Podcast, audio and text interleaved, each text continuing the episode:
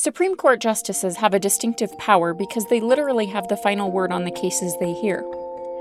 But ruling through words can also work against them. Through subtleties of language, the women justices might have more of an uphill battle to carve out respect than their male colleagues. But does the tone of Colorado's high court parallel the U S Supreme Court? This is Hearsay from Law Week, Colorado. I'm Julia Cardi.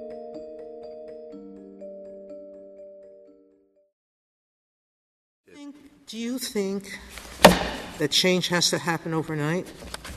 And do you think it's... Can I, can I hear what you were about to say? What are those numbers? I was really right, curious to hear those numbers. Well, Is suppose there, there were any... three unrelated cases. Pardon? Suppose there were three unrelated cases, but the statute was passed. What you just heard is audio from Supreme Court oral arguments in the two thousand fifteen session. In that first clip, you hear Justice Antonin Scalia cutting off Justice Sonia Sotomayor in the middle of her question. In the other one, Justice Ruth Bader Ginsburg gets interrupted by Justice Anthony Kennedy. But instead of conceding to her, Kennedy keeps going, and Ginsburg's question gets buried. A study released last spring by law professor Tanya Jacoby and student Dylan Schweers at Northwestern University found these patterns aren't uncommon on the U S Supreme Court. They found female justices get interrupted by their male colleagues during arguments about three times more often than the other way around. These interruptions matter beyond simple courtesy. Oral arguments shape rulings. The study noted the women justices' influence might be reduced when their chances to ask questions are interrupted.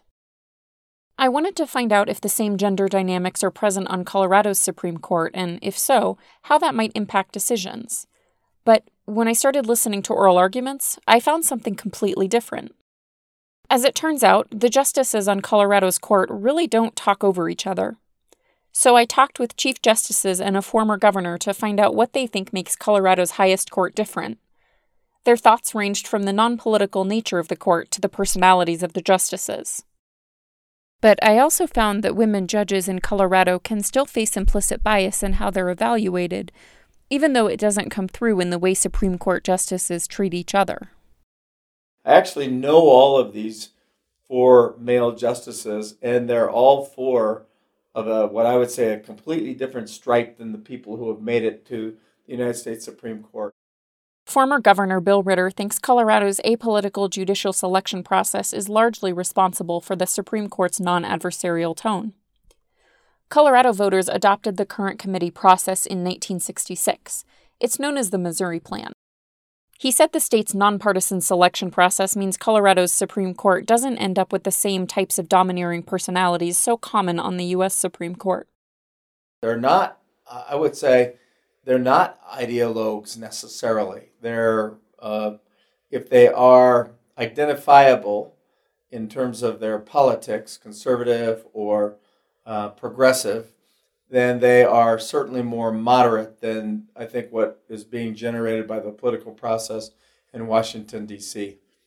You know, they're not part of a political process. The nature of those folks is um, far more academic. Uh, even the people who come up through the trial lawyers' ranks, they're pretty, they're pretty good people in, in, in terms of respecting others' views. And Ritter thinks this kind of personality difference holds true on Colorado's Supreme Court regardless of gender. He has close connections with most of the current justices, so he has a good read on each of their characters. Justice Nathan Coates worked for him as a deputy district attorney in the second district. He appointed Justice William Hood to the Denver District Court and Justice Richard Gabriel to the Court of Appeals. These four would have not probably survived a political process.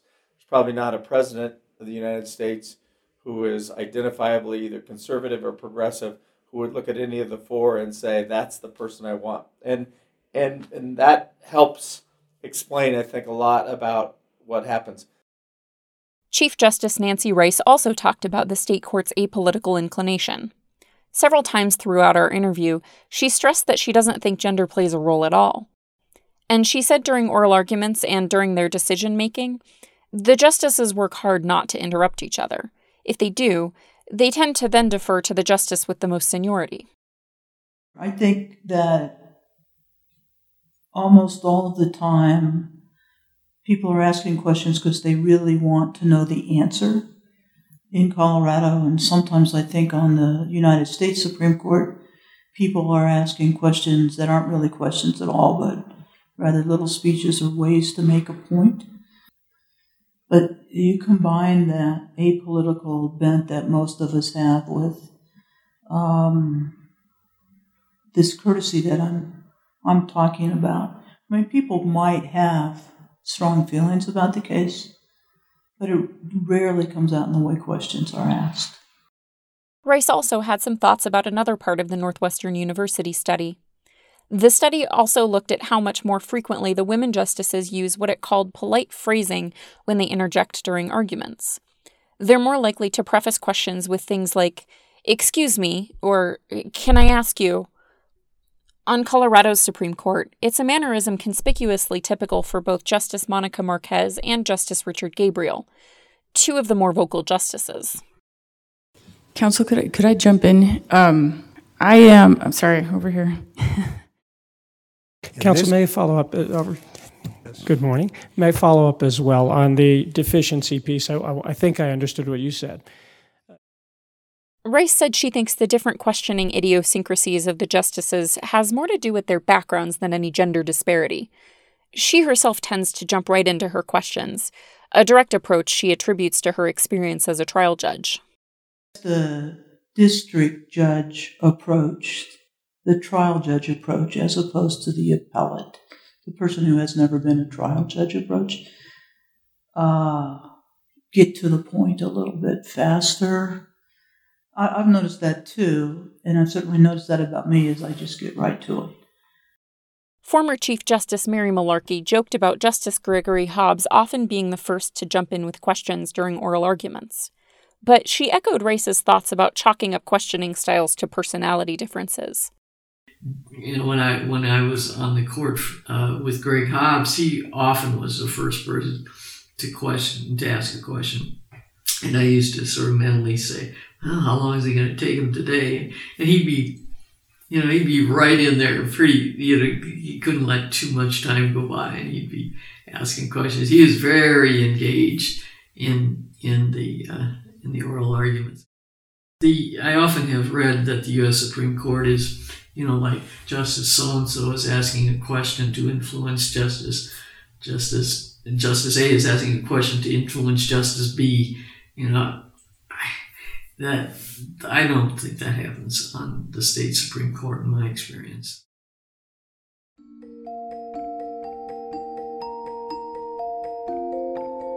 But it seems women judges in lower courts don't always have the benefit of a genteel dynamic.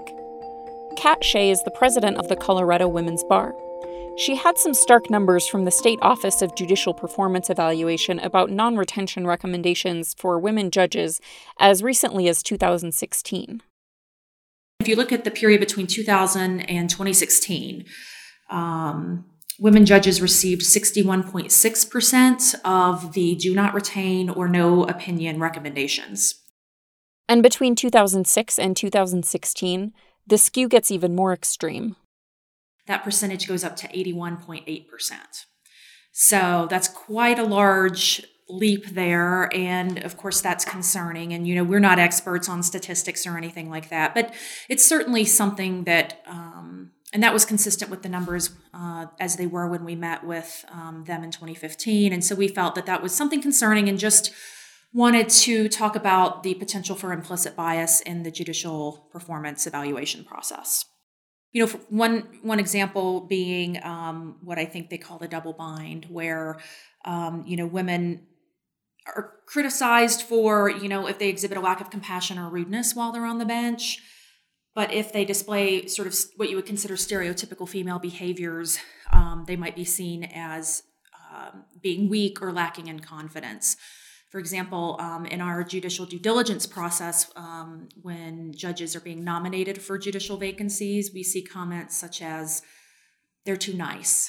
Um, and that's, you know, seen as a negative. Um, and, and one question that arises is, you know, are male judges being criticized for the same behaviors? Ritter recalled two Denver judges, District Judge Lynn Huffnagel and County Judge Celeste C. DeBaca, who received non-retention recommendations in nineteen ninety-six. He said they would at times behave combatively or say outrageous things, but their performance wasn't judged in a vacuum. And I would argue those women didn't behave any differently than many men on the bench. And this was a double standard at play in a really serious way. Because I think they were both absolutely qualified as district court judges, but they were graded based on how they behaved on the bench. And I would really argue that they behaved no differently than many male men on the bench who were never, you know, booted, who were always retained when uh, when there was a vote for their retention. Testimony from the judge's non-retention recommendations in nineteen ninety-six supports what Ritter had to say.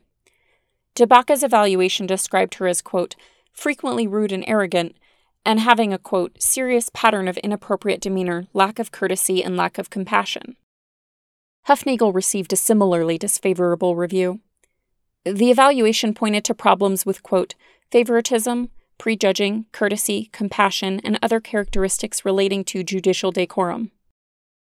So even if sexism isn't a problem on Colorado's Supreme Court, that may not be true for women judges on the lower courts. So how might the state address that? The type of implicit bias training done for the Judicial Nominating Commissions could provide a clue.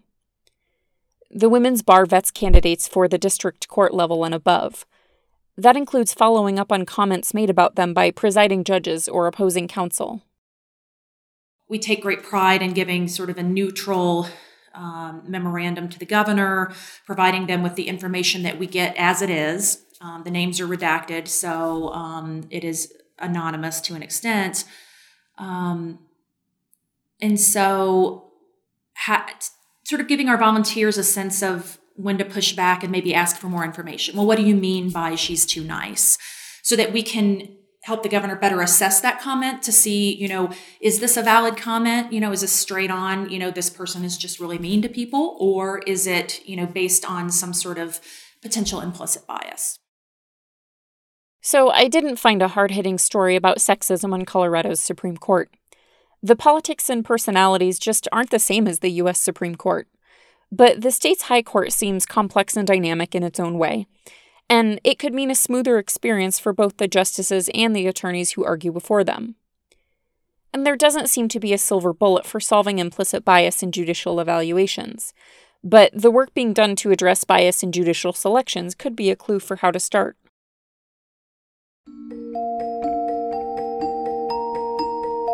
This has been Julia Cardi for Hearsay from Law Week, Colorado.